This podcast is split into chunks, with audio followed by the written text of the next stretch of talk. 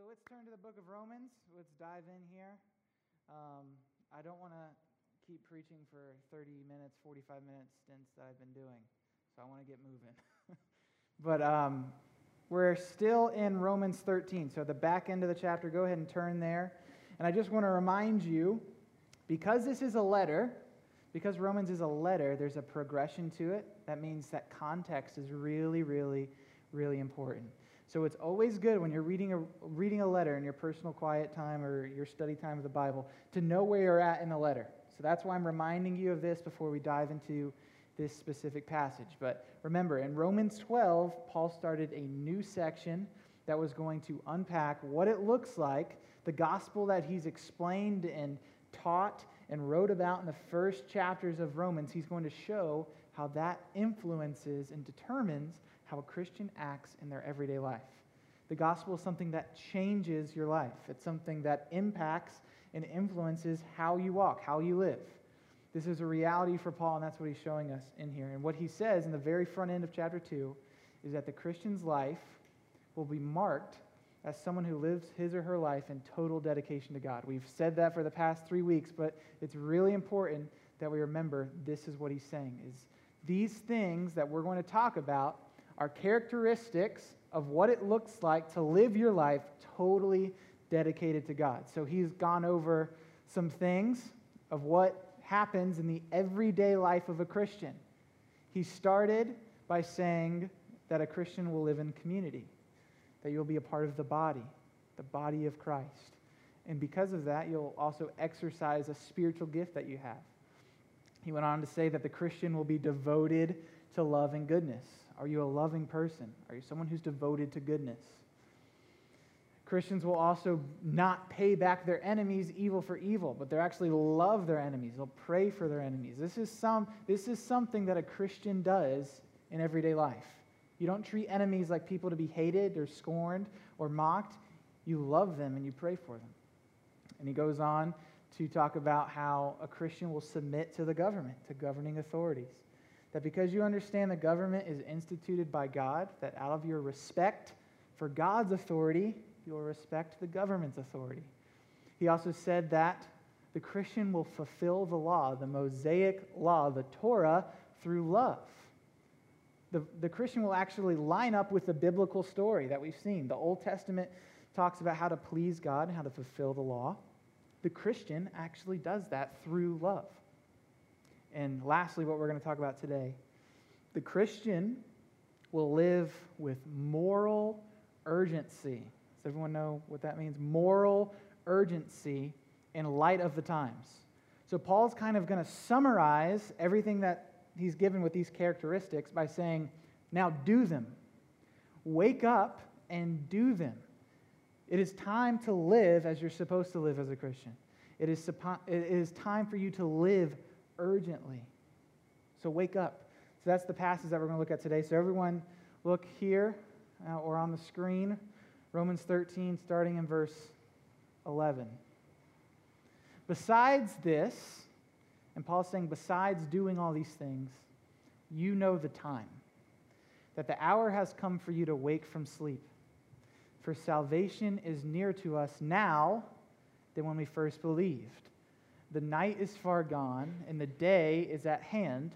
So let us cast off the works of darkness and put on the armor of light.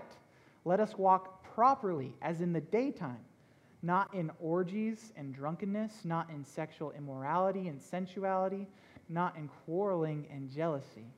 But instead of all that, put on the Lord Jesus Christ and make no provision for the flesh to gratify its desires. So that's what we're going to dive into today. But first, let me just pray, calm us down, make sure we're focused, distraction free. Does anyone need a bathroom break? We're all good. Okay. Father, I thank you for this moment in your word and what it's going to teach us, what it's going to speak into our lives, not because we are simply trying to live a better life, but because we know as Christians we are called to reflect you in our character we are called to live on mission for you, and that, that concerns our holiness and our way of life. So, God, I pray that you would take these next few minutes just to equip these students for that task. We know that only you can do it. Whatever needs to be said tonight, you speak it through your Holy Spirit. In Jesus' name, amen. All right, so what's interesting is um, when I first sit down to study a text, one of the things I do is I look at the structure of it. I look at the different phrases that are in there, and I want to see how they're connected. That's one thing that you guys, I'm hoping you're learning through soaping and what we're doing on Wednesday night is that phrases and paragraphs, they're connected to each other. And usually you can find the meaning of the text by understanding how those phrases, how those clauses are connected. So the structure of the sentence of what Paul says is usually very important to, to the meaning of the text. So I wanted to show you this tonight just to give you a glimpse of what it looks like to kind of break the structure down, hoping it helps you kind of in your studies. But this, this text structure is kind of like a sandwich. You've got the bread and you got the meat in the middle. But it, you, you start with something, he hits another reason, and then he hits it again at the end. So the first thing Paul says is wake up, and, and really looking at the Greek grammar of this sentence, he's saying, wake up and do everything that I've commanded you to do in chapters 12 through 13.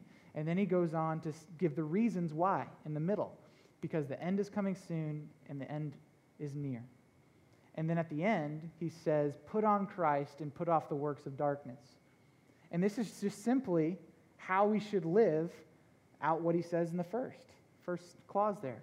If we are going to wake up and do everything that he says to do, the general way to summarize that is to say, Cast off works of darkness and put on Christ. So that's kind of the structure.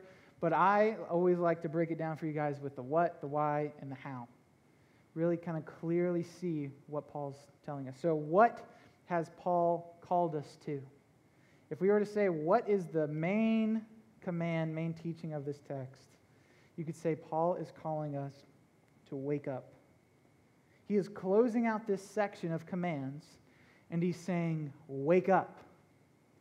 Because listen, it is very, very easy to be passive, to just be hearers, to just know about these commands, to just memorize these commands, to just sit and have these commands shouted at you. But really, Paul is saying, in order to properly treat these commands, in order to properly engage with what he's saying, you have to be awake, you have to be active, you have to be an agent. You have to do these things. You have to wake up. You can't simply just know about these things, you have to actually wake up and do them. Right? We have to be doers of the word. Is anyone really hard to wake up in the morning? That's like everyone, every teenager in the room, right? So as a teenager, I was really difficult to wake up. Is anyone in here like my wife who like is like charging her battery at night and she wakes up and it's like boom, go. Anyone like you, you Judd? That's good. That's a good quality. That means he's probably going to be successful in life. there you go, Judd. But look, my wife she doesn't need coffee. She I don't know where she gets all of her energy from, but I am not easy to wake up, especially when I was in high school. Like I, I vividly remember my dad coming in the room, like opening the door, saying, "Time for church."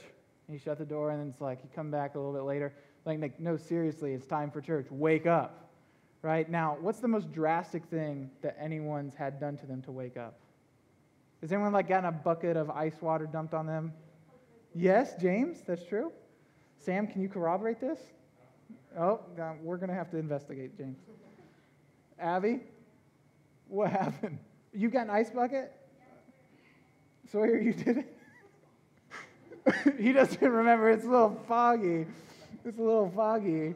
But anyway, what, what the, the, the main thing to understand is look, sometimes it's difficult to wake up and you need to be shaken, you need to be stirred. Some people need to be literally shaken. But that's the same thing Paul's doing here. He's waking, he's shaking the readers of this letter, saying, okay, don't just read this, don't just sit there and read it. You need to wake up and do it. And I'll be honest, guys, I was spiritually asleep in church for a long time. I sat in some of the same chairs that you're sitting in in this room as a student, and I would hear the commands of God. I would hear what God has called me to do, and I would just let it passively roll on. But here's the thing in our church, we need, we need to be people that are woke. we need to be people who are waking up. right? We need to be people who are awake, who are active. We cannot simply passively know about Jesus. We need to be alive and active and awake so as to live in the way that we're supposed to live. So that's what Paul does. He says, live, awake. Now, he gives a very specific reason why. And he says, because the end is near. Now, this sounds very like apocalyptic, right? Like cue the asteroids and the zombies and all this other stuff. But listen, look, look at what he says at the second half of verse 11. Paul says that salvation is nearer to us now than when we first believed. And the night is far gone, the day is at hand. What, when he talks about the day, he's talking about something called the day of the Lord. This is usually at the end of the age. The minor prophets talk a lot about the day of the Lord. There's a cool Bible Project video, I think, that actually talks about this theme. But really, what the day of the Lord is, it's the end of the age. It's where everything will fall into place as God is, has preordained it. It will be all um, consumed in God and His glory and lordship to Jesus Christ. And it's also the time where judgment will happen. So he's saying that day is closer than you think. That day is closer than you think. And he also says that salvation is nearer to us than when we first believed. And as I, as I was studying this, this passage, it's actually last week, salvation is nearer to us than when we first believed. Do you guys actually think that? Like, for me, I was like, I don't know if I think of salvation that way.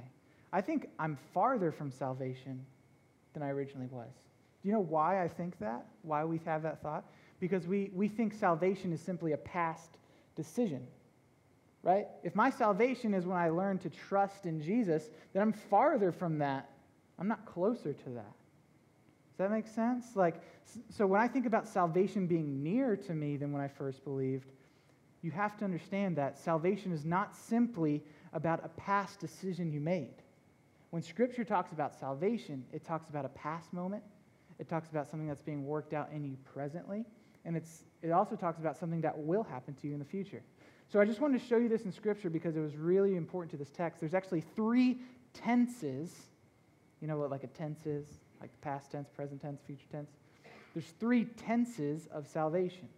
There's past salvation, which we talk about a lot, right? Scripture says, For by grace you have been saved through faith, right? So you have been saved. As a Christian, you can say, I am saved. I have been saved. That was a definitive moment in your past where God has brought you from death to life, from light, from dark to light. Right? You have been saved. But scripture also talks about present salvation, that you are being saved right now. In 1 Corinthians, it says the message of, of the cross is foolishness to those who are perishing, but to those who are being saved, it is the power of God. There's a very similar verse in 1 Corinthians 15 talking about how we stand in our salvation and we're being carried along in our salvation right now. So we're presently being saved. Every moment that goes by, you're being saved. God is saving you again and again and again. And, in Philippians, Paul talks about how you have to work out your salvation with fear and trembling. So salvation is not simply something that happened, it's being worked out in you right now. Salvation is happening right now. But the good news is that will never end. Salvation will carry unto the future. In, in Romans 5, Paul says, Since therefore we have been justified by Christ's blood, much more shall we be saved. Right? That's future. We will be saved. So here's the, here's the thing that I, I want you to understand salvation is not simply a decision that you made in the past. Salvation is something that was started in the past, continues now, and will continue into the future because of the work of Christ. You have to understand that, right? Because if you, if you only treat your salvation as a past decision, you won't live awake. You will not be awake and active. You will not work out your salvation. You'll simply treat it as something that happened. You won't engage in it. Right? So that's why Paul is reminding us of our future salvation, because by reminding us of the future salvation that we have, He's urging us to work it out right now. So you guys have to be engaged. Your salvation is not something that simply happened to you, it's happening through you right now. The good news is God is the orchestrator, the author and perfecter of that whole process, and He will bring it to completion. But you have to understand salvation is not simply that something, something that happened to you, it's happening through you, and it will continue on to the future. So the full experience of salvation, the full deliverance that we will have from this fallen world and our sin comes in the future. And that will, will understanding that will, will motivate you and compel you to work out your salvation today. Does that make sense? That's why Paul's using that reasoning here. Because understanding your future salvation motivates you to be awake, to wake up and live like you're supposed to today. Okay, so um, uh, lastly, Paul doesn't just give us the reason, he gives us some more specific ways of how to live a life that's, that's awake. So, how has Paul called Christians to do this? How does he say, wake up and do all these commands? He gives us some specific things, but the general way of saying it is put on Christ and put off works of darkness. Before I get into the particulars, these two things go hand in hand. Okay, listen to me. You cannot defeat sin if you're not putting on Christ. You cannot just simply put on Christ but yet live in sin. These two things go hand in hand. One of, one of my favorite bands uh, is called My Epic. One of the lines is You can't keep living in darkness and not belong to the shadows. You can't keep living under the lordship of darkness and come to the light. So these two things have to happen hand in hand. If you are, you are here, you're trying to read your Bible, right? You're trying to get in prayer. You're trying to do these spiritual disciplines. You're trying to come to church more. You're trying to put on Christ, be clothed in Christ. But at the same time, you're, you're struggling in that. And maybe, just maybe, it's because you're reserving some darkness in your life. You say, okay, I'll put on Christ, but I'm not going to cast off these dark works right? Or maybe you're just continually fighting sin. You're like, I want to get rid of this. I want to get rid of this sin in my life. I don't want to be angry. I don't want to be a gossip. I don't want to be addicted to porn. I don't want to get into the party scene. You don't want all these things, but you're not pursuing Christ. You're going to fail. You're going to be continually broken because you're not seeing that these two things have to go hand in hand. You have to put on Christ and cast off darkness. But there's three pairs of sinfulness that Paul talks about here that I think is very interesting. Three pairs of sinfulness. The first is about orgies and drunkenness. We can kind of summarize these as wild parties. If you are going to be a Christian, a follower of Jesus Christ, whose life is marked as totally dedicated to God, you will have nothing to do with parties of this sense. This will not be attractive to you. This will not be enjoyable to you. Listen, if you are in here and you're, you're in the party scene, or if you can't wait for the day when you go to college and you can be involved in the party scene, I'm telling you, it's not going to give you the satisfaction that you think it's going to give you. It's going to give you temporary pleasure, but it's not going to give you lasting, permanent joy. You're going to trade rags for riches. Wild parties, I'm not saying you can't have fun and have ugly Christmas sweater contests. But these types of parties and the party scene, these are one of the biggest lies that's, that's told to high schoolers and college students that, listen, have fun now, you'll get responsible later. Right? You have fun now, you'll be responsible later. You have some kids, and then you won't party anymore. But listen, what it's training your heart to do is to serve yourself before you serve God. And that habit that you create in your heart is hard to break. So listen, Paul says, cast those things off. You don't need those. Don't waste your life. And do not fall into the trap of saying, I'll follow you, God, once I'm done having fun. Don't fall into that trap.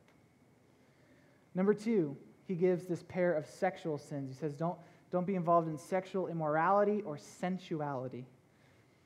Sexual sin is one of the, the deepest and hardest sins to break because at the core of it, it's do you trust God's design of marriage and sex and relationships, or do you, do you trust yourself? Do you trust God's design, or do you trust yourself? So when you engage in sexual sin, you are telling God that you want immediate pleasure over lasting joy, and that you trust in yourself more than you trust in God. So when you allow your lusts and your sexual desires to control you more than what God says and what His Word tells you, you're telling the world, this is what you're preaching to the world, you're telling the world that God isn't worth it and that He's not trustworthy. When you engage in sexual sins, you're saying that God is not worth it and He's not trustworthy. Listen, cast those things off.